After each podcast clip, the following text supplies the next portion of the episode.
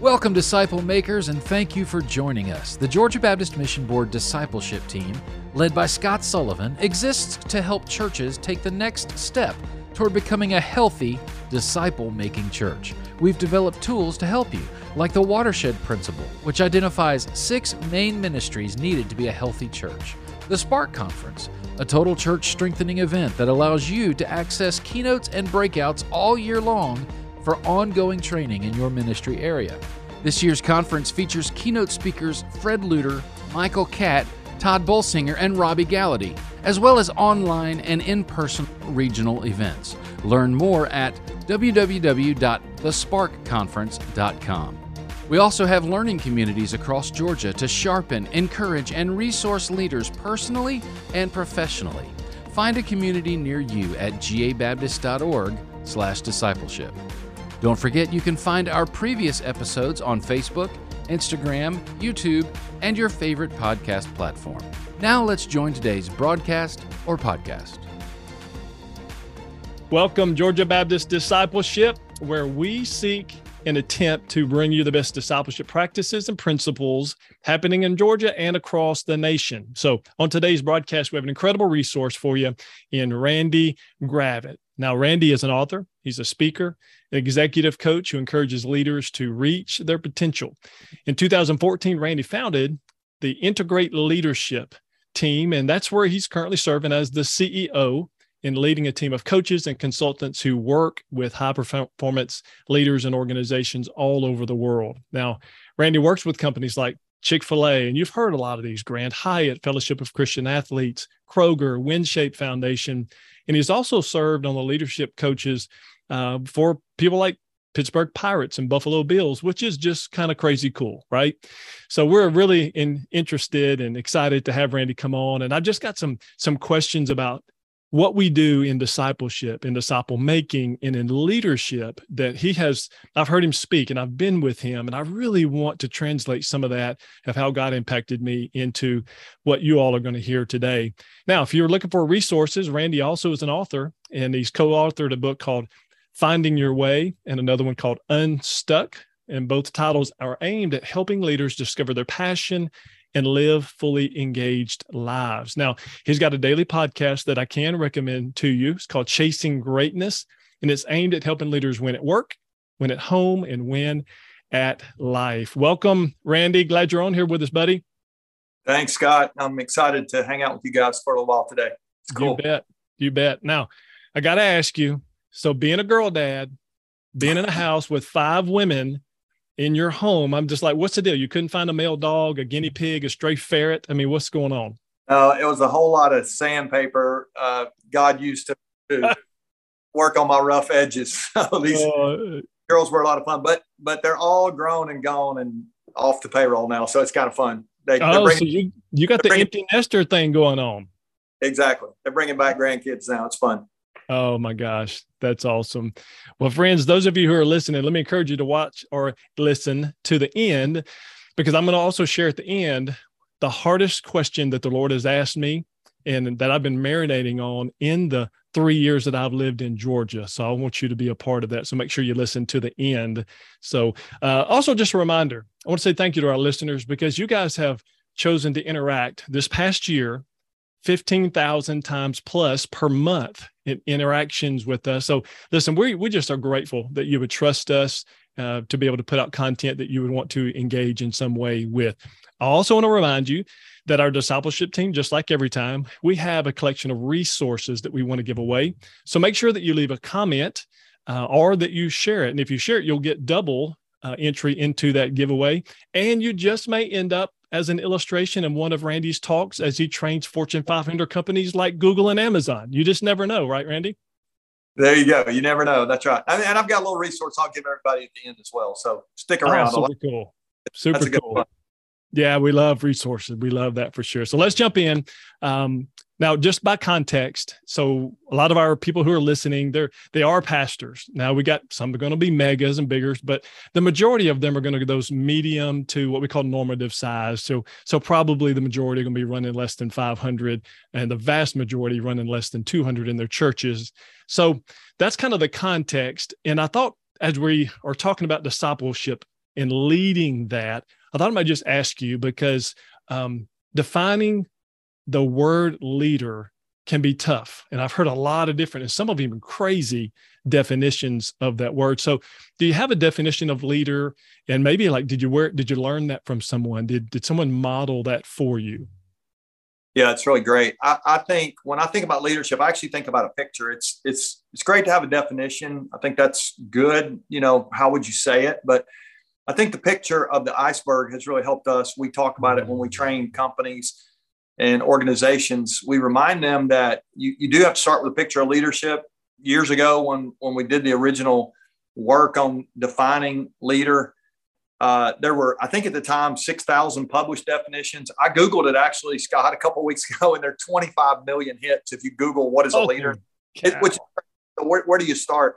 I like the picture of an iceberg. It, it, it's got this weightiness to the bottom. They, my science friends tell me that it's about 80 to 90% of the, of the weight, the mass is below the waterline, 10% above. And I think that's a really good picture. There's a character side of leadership, which is underneath and there's the skill side which is is what people see and you know it, it's if you think of the best leader you've ever known as an example and you think about what it was that made them a leader that that would make your list you know i'm, I'm old guy now and if i think back over my whole life i picked the very best leader i've ever known what is it that would cause them to make my list it actually is not their skill they i mean they could all lead meetings and solve problems and build teams and all that but it was their character their their mm-hmm. belief in me, their encouragement, their trustworthiness, their integrity. Those are the things that make somebody a leader that others would want to follow. And so I think that picture helps me understand there's there is a character side, there's a skill side. Now let me say that skill side is important. You you you know, I know a bunch of really great, trustworthy, character driven people that don't have the skills. I always say if the room caught on fire, they couldn't get us out the door. But then there's other people, if the room caught on fire, they have all these skills, but you, I'm not sure we'd want to follow them because they don't have the character. And so it, I think that picture just helps me think about, yes, it's influence. Yes, it's leading people. And yes, it's helping people get from here to there. But at the end of the day, it is, it is a balance between the, the weightiness of character or integrity and, and then, and then having the skills to to take people from where you are to where you're trying to take them. So I, I don't know if that's an answer to a definition, yeah. but I think that picture is is helpful when we think about it. And, and, all of us need to really be growing both. I mean, it's you know, yeah. but but that character side is a is a place we have to keep working.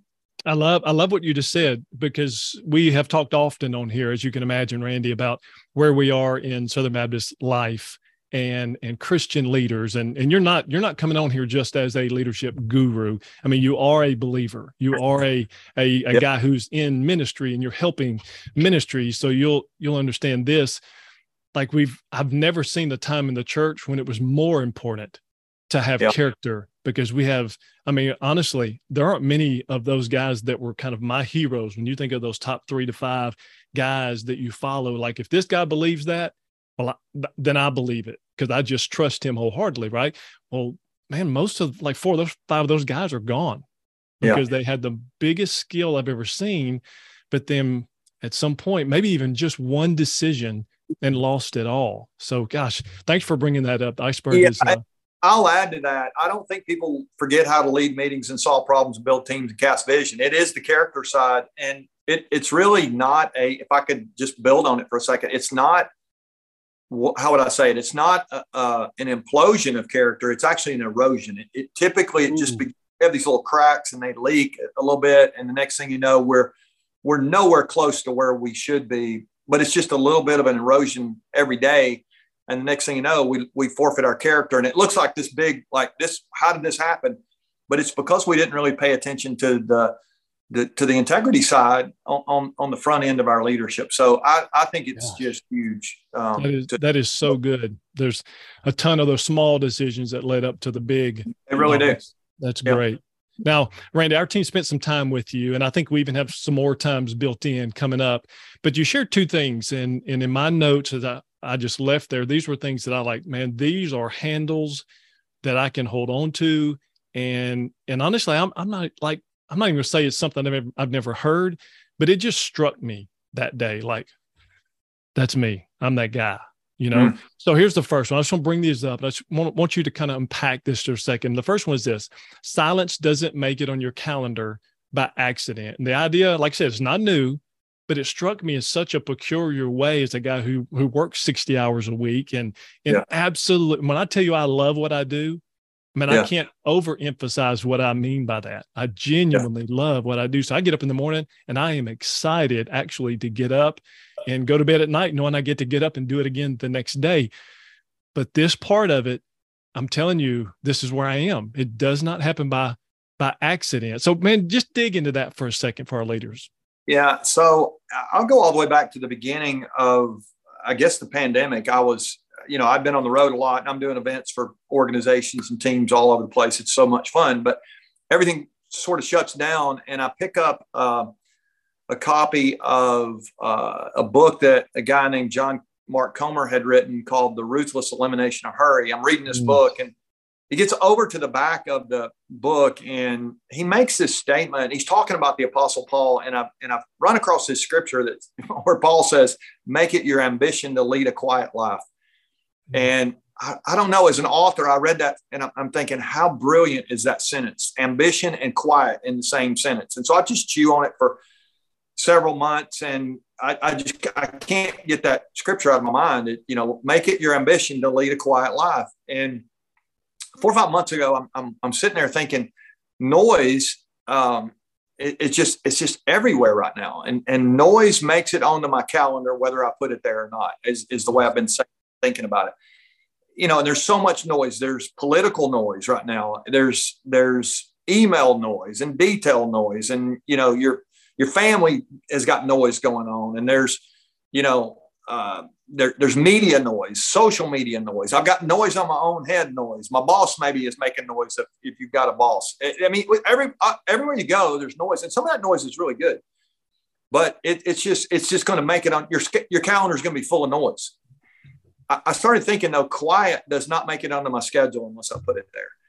And I, think that's a big that's a big idea. It's a it's a it's it's part of that. Make it your ambition to lead a quiet life. God says, "Be still and know that I'm God." And I I grew up up in North Georgia, um, just a you know country boy kid basically. We had a creek behind our house, and you could get a you can get a glass. You've probably heard this before, but you can get a glass of creek water in that in, in a in a in a glass where you can see it. And there's actually it looks clean and clear, and you drink it, and it's and it's cold. That's all great, but but there's a little bit of sediment in that. It, there's a little bit of um, bacteria, whatever. I'm not sure. I don't, I don't we don't want to drink it. but if you put that on the counter and just let it set there for a few minutes, it, that sediment begins to settle to the bottom. And I think we're mm-hmm. in a mm-hmm. time where leaders are not spending enough time in quiet and allowing the the noise is still going to be there. There's still sludge in the bottom of the thing at the end of the day, but but I don't know that we can totally eliminate all the noise in our life. But but we don't even spend any time allowing that to settle and I think it's really hard to lead out of noise, to, to lead effectively out of noise. I think the best leaders I know, they do have this element where they're leading out of quiet and they have a centered heart and, and some of that stuff. And so, you know, A, just get to know God during that time. But B, I think God really will direct, you know, who do I need to be helping? What am I really trying to mm-hmm. accomplish? Let's, let's regain perspective, all that stuff. So to me, noise is, it's, it's, it can be toxic and if, especially if it's just constant noise. And so I think we've got to work harder than ever before to, to make quiet actually sacred. God, you know, if you go all the way back to the to the beginning of Genesis, the first thing God ever made holy was a day. It was, you know, God didn't need a break, but he but he set aside the Sabbath as, as a as the first thing that's holy in Scripture, mm-hmm. and which is pretty cool when you think about it. And so this noise, I never hear anybody or never hear a place in Scripture where it talks about noise being sacred. Quiet mm-hmm. is, is sacred, and I think the more we make it our our ambition. You know, a lot of top eight probably listen to this. A lot of leaders. We're always charging the hill, but but are we charging the hill of quiet? And I think if we do, we're we're going to be so much more effective when it's yeah. all said and done. And that really speaks to me. And I think probably a lot of leaders are on here because we're doers. You know, that James 1 be a doer of the word. What doer doesn't have to come. I don't have to work harder at that. That comes naturally for me. the listener part doesn't come naturally for me. And and here's what Randy coming out of that comment you made between that time and, and today. Here's what the Lord spoke to me. He said, basically my my commitment to be quiet is connected to my ability to think deeply. Yeah. So as a doer, okay. thinking deeply doesn't come naturally because I always want I'm always I'm always three steps. Like I I lose the moment a lot of times because I'm always three steps down the road. Yeah. It's the being quiet that allows me to think deeply. And those were the best ideas. The best sermons come when I'll just stop talking, stop moving. So, man, great thought there. Let's let's go to a second one. And um, you mentioned about failing forward as something that leaders experience that um, can become a launch pad to big impact and seeing long term results. So here, here's my question. Peel back a few layers here about this failing forward for us, um, because we we want to have a, um, an atmosphere where failing when nobody wants to fail, but when we do, we want it to be a launch pad, right? Not a mm-hmm. landing pad. So maybe give us some examples and just unpack that failing forward. Yeah, I, I look back on my own life and the times where I have um, struggled or fallen down. I think it's actually made me stronger in the long run. And and I get around so many people they're they're just almost protective and they don't want to fail. They they actually lead live lead out of fear if they're not careful. And I think that growth mindset of you know Carol Dweck talked about this in her book Mindset, but I think that growth mindset, being willing to struggle, being willing to fail, I think it's so it's so powerful. And I heard somebody say one time that that adversity actually increases our capacity. And I think there's a lot of truth to mm. that. I, I, think when we've gone through hard stuff, how many, how many testimonies do we hear? Somebody's gone through something really hard and we got, oh, wow, they're still standing, they're still moving, they're still fighting. I, I think that's inspiring. And, and, and when we get to a point where we start being so protective and so fearful and we, it's, it's really courage is what it is. And um, I, or a lack of courage. And when we don't have courage, when we just get to a place where we're comfortable, I don't, I don't think really good leaders are comfortable being comfortable. They're they're comfortable when they're being courageous. When they when they are, I mean, God says right over and over, "Be courageous, be courageous, be courageous." Yeah. He reminds us to do that, and and a willingness to fail is is it's just maybe one of the ultimate ways we show courage. I, I heard a leader say one time that we ought to be failing twenty percent of the time if we really want to be growing. and I mean, I, I don't know that we make it our goal to mess up on purpose. That's not it. But I think there's so much to learn when we struggle. And I, I know there's probably people listening right now. They're going through some really hard stuff. And it's incredible how on the backside of that, God can take that and really use that for for good to help other people down the road. And so I think we need to learn from that, lean into that. It's obviously it's better to learn from other people's failures. You've heard that before. Yeah. For sure. I mean, I, I got that. But but I don't think we should be afraid to to mess up. We have a God of grace. We have a God of uh, generosity and mercy and all that stuff. And I, and I think God takes those stories and just it, it's just really gives people a picture of what God can do when we're willing to to lean in when things are hard. We get up and we we stay resilient. Our God is even I heard somebody say this last weekend when things aren't great for me, I can't always remember God, God's always great, you know. So mm. I, I, think in even in the midst of failure, God's got His hand on that, and He He, he can uh, He can use that, and sometimes even redeem that stuff. That you know, our our, our worst mistakes can become you know God's greatest avenue for grace in our lives. So, yeah, I don't think we should fear failure. God commands us all the time: be courageous. He, he never yeah. commands be comfortable. You know, so hopefully that's helpful. And for those of you who don't have your sermon written for Sunday, that's a great that's a great tagline right there. He never called us to be comfortable but courageous. Oh, that'll yeah. uh, that'll win the day. All right. So um, you talk about leaders need to be courage. Let's play off of that courage and being courageous just for a second, because you you often talk about how you need courage to be able to thrive, and even mention that that we need to acknowledge fear, embrace the risk, initiate action. And my experience is that many of our leaders who get to the initiate action phase of courage that's when we tend to to phase out. We stall out because mm-hmm. the initiate action is it goes from a thought it goes from a concept to where i'm having to put feet to my faith. And sometimes that's that's difficult and we're all selfish creatures right? So here's my question. What would you say to the leader who's trying to have courage trying to move the needle but he simply does not seem to be working right? The the plan ain't happening. It's not coming together. You know i got here just before the pandemic or whatever and i'm implementing but man we're not growing. The money's not great. The sunday school's not great. The worship doesn't seem to be thriving but they don't know what to do next. Yeah, I I, I think uh, for me when I get in those situations where things aren't working, I, always try to call time out. It's almost like I'm like I'm an old coach, and I I think I think it's cool in a game that you got a timeout. Things aren't going the way they should. You get to call timeout, You bring everybody over, and say let's let's make an adjustment. I think that leading out of quiet piece. One of the things we do when we get into quiet, I, w- I would even say it this way: it's active thinking. I'll use what you said a minute ago. I think that's a powerful phrase, powerful concept. I think sometimes we get in quiet and we think, okay, this is my chance to check my phone or scroll. To, that's not actually, you know, or margin. Go back to even margin. This idea of margin.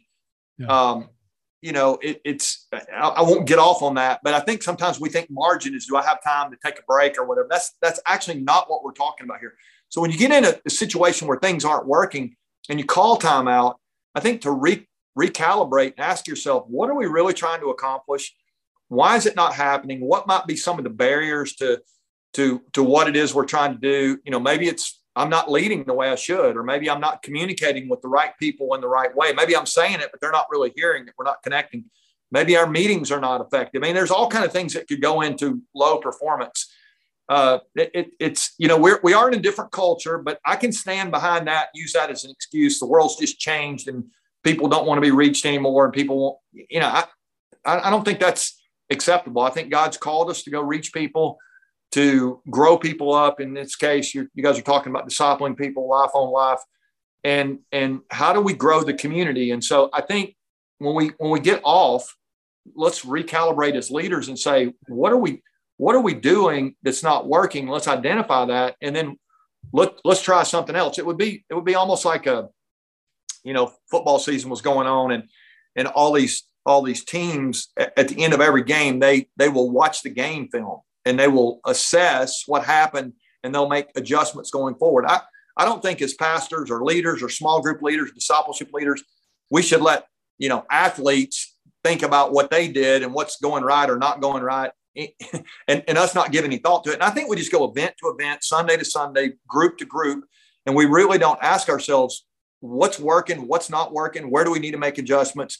And this idea of continual improvement is, is or, or I'll even say it this way: we we talk about it reinventing continuously. I think it's a it's a it's a powerful concept, and I don't think we think about it enough. So I would just say for the person who things aren't going like they thought they would, yeah, then we've got we're going to have to be willing to do something different. And I've been thinking about this the last few months as well, and I've said this a few times. I may have said it when I was with you guys, but better, better. Think about this: better is always going to feel different. Mm. It, it, I mean, what is is it is right but if i'm going if it's going to be better i'm going to have to be willing to try something different do something different you know um, I always say it again I'm, I'm, a country boy but i always say you're getting what you're getting because you're doing what you're doing and so if it ain't mm-hmm. working we gotta we gotta be willing to lean in and say okay we got to do something different if we want something better and mm-hmm. that's going to feel uncomfortable um, yeah. at times but but i think we you know the mission is higher or the vision is higher than our comfort level. Again, that's another. This might be another way where we can show courage to like, okay, we've always done it this way. We got to be willing to to change in a culture that's just changing constantly. Um, yeah. So I think I think you know that'd be the way I would I would say. What am I trying to accomplish, and what do we need to do different if if we're if there's a gap? You know. Right. Fill in that gap. That's solid. You know, the only thing I was just sitting there thinking as you were sharing, I I mentioned a couple of months ago on a broadcast um, I guess similar situation that that one of my mindsets when I'm in that is um, and to see if I can remember this this acrostic here, but I try to CEO the situation. I try to create my own work. Like I'm not going to sit in bed. I'm not going to moan and gripe about it. I'm going to get off my rear end and go do something, take initiative, create my own work. And things tend to happen as I'm tilling the soil. And then the E was equip and inspire leaders. Like as I think back in my 31 years of ministry, the one thing that I'll never regret is investing in the lives of people. That's fact. Equipping and inspiring people. I'll never, we'll, we'll just never regret that. And the O is because we live in the, um, and we work in human based systems, is outwork the problem. So we're we're always going to have those problems come up, but we've got to have a commitment, outwork the problem. Don't give up because it punched you in the nose.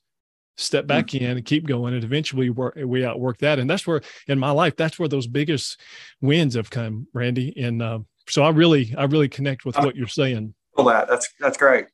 So, all right. So here's here's another one. So you talk about because one of the things you alluded to just a minute ago, I want to hit on that.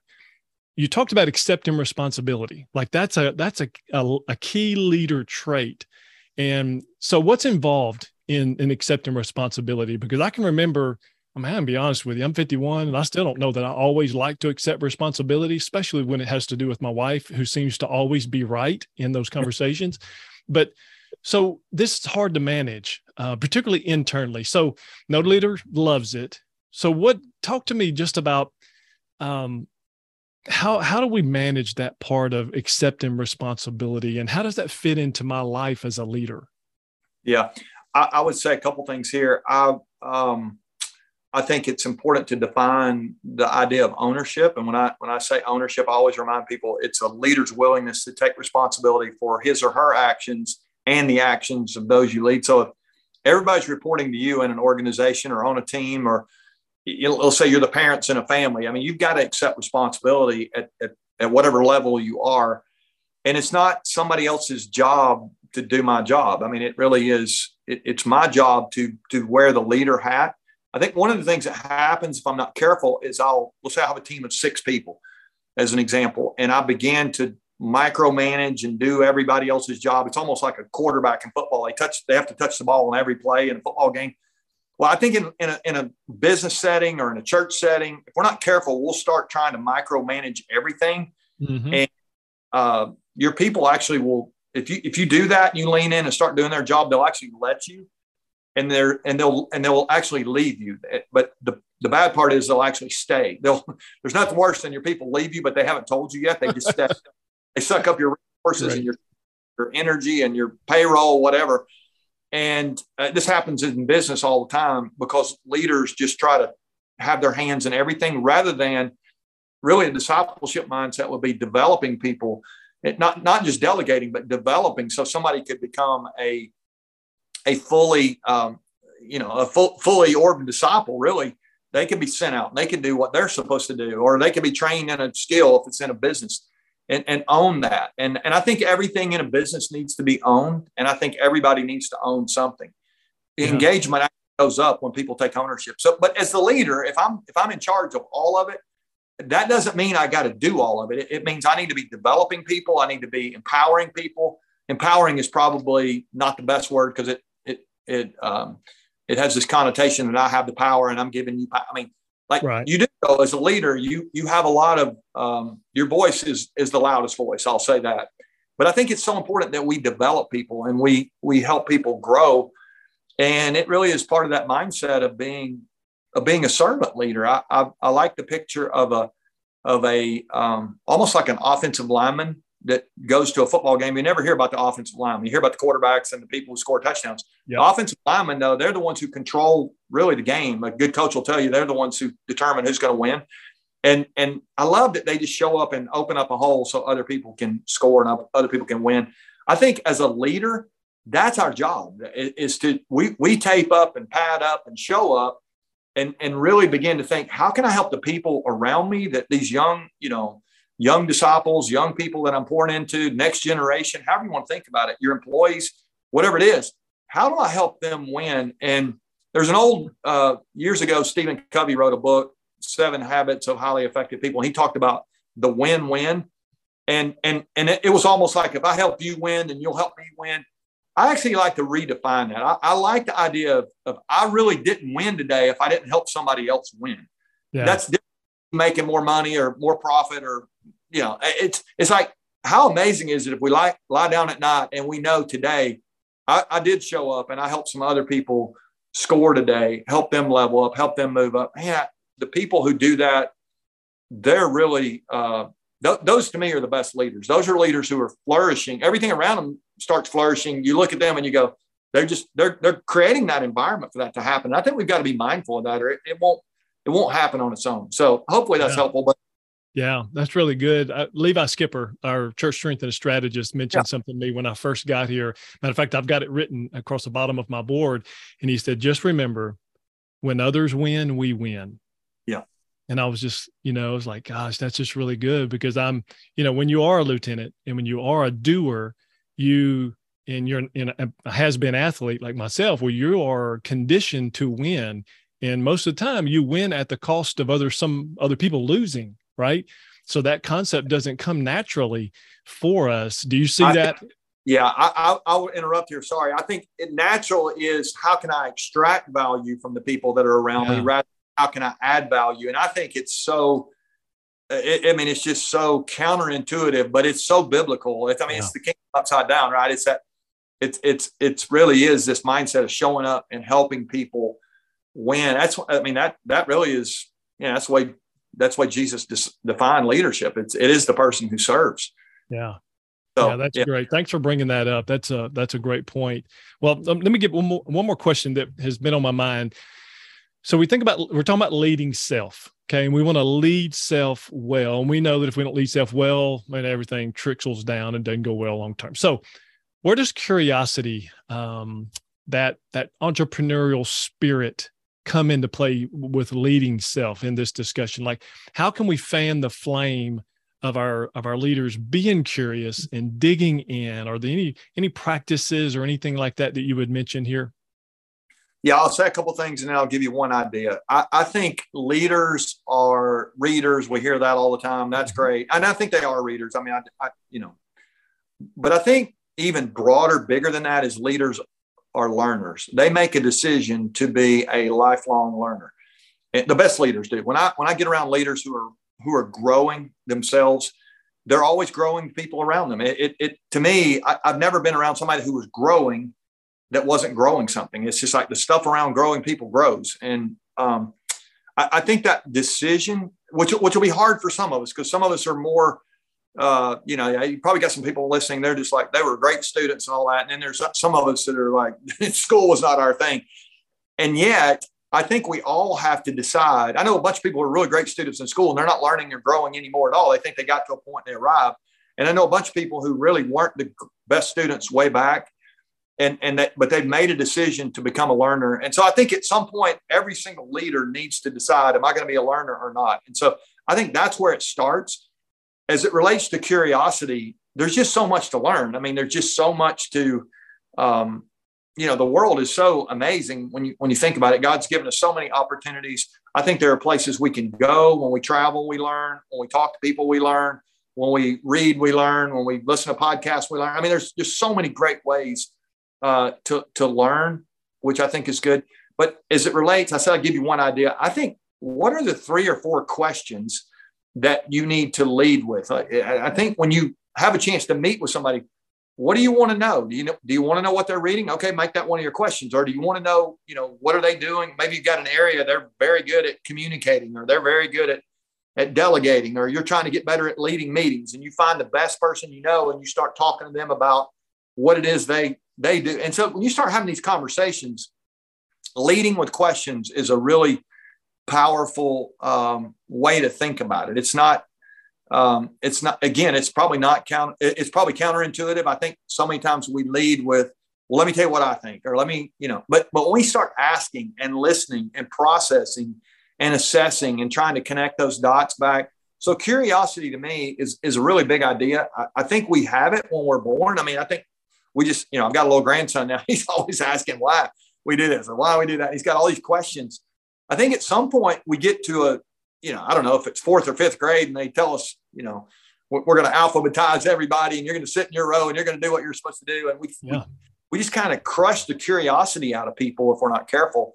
And God made every single person so unique and so inquisitive, and their personalities are amazing. And I, and I think when we when we understand that and we and we we maintain and, and not just maintain but fan the flame of that curiosity that's it's it's a part really of the, the imago dei. I mean it's it's it's the image of god in us yeah. is uh, i mean god knows all the answers but just just the creativity is incredible. And so I, I would encourage people to just find one area something you're curious about something you can learn and start asking questions. And it, I, I think when we when we do that it actually positions us later when we run into things we're going we, we're just so much more um, well-rounded. I think that's that's yeah. important. I'll also say I think it's important that we're pointed though. I don't I don't think it's enough just to be well rounded. That's great, but I think you know let's let's talk just for a second about our strengths. There's things you're really good at. Focus on those things, but but have this broader perspective than the way you were raised or the way you, you know where you grew up or or whatever, I, I think it's, you know, there's a lot to learn there. And, and we live in this world now, everything is so dogmatic. I think there are things that are, you know, I mean, I think scripture is true and we need, I mean, there's things that we need to, you know, fall on that sword, but I think we make a big deal out of so many things that are really small. And, yeah.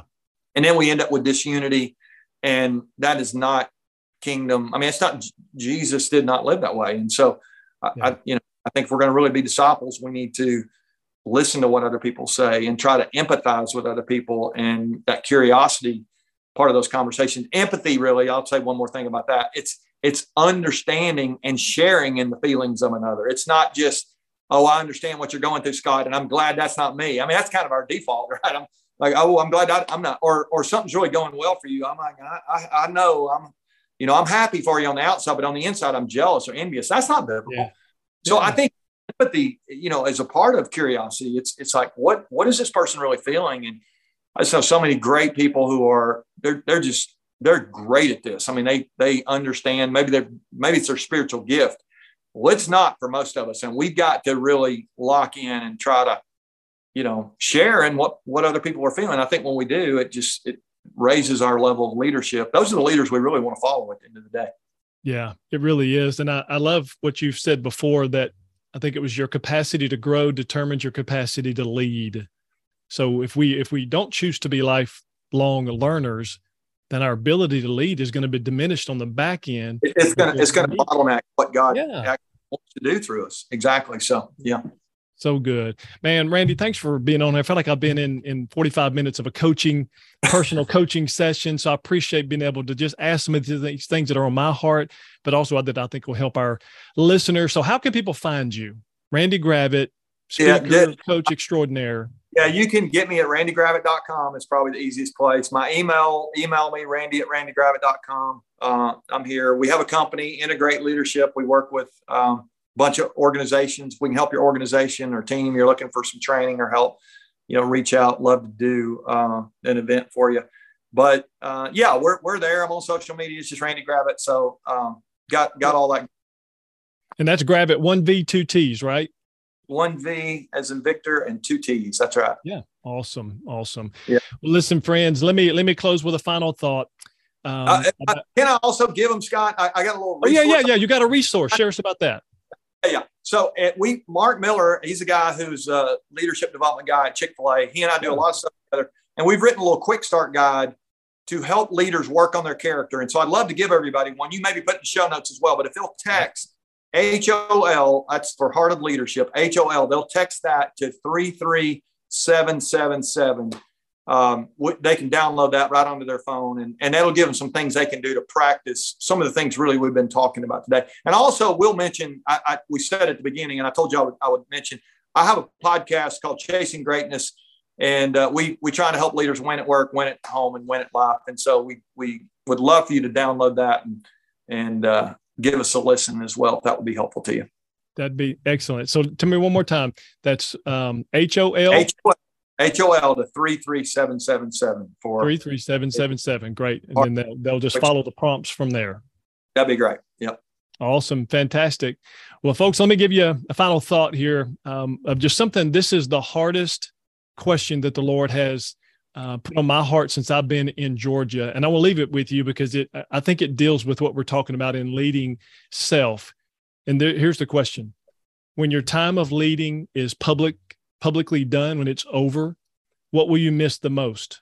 Stories of gospel impact and life change, or the affirmation and the applause of the crowd? And I just want to leave that with you. I want to let that settle because I, that has troubled me as a guy who, you know, as, as pastors, as leaders, we just tend to be in front of people. Now, as discipleship catalysts, I tend to be in front of people.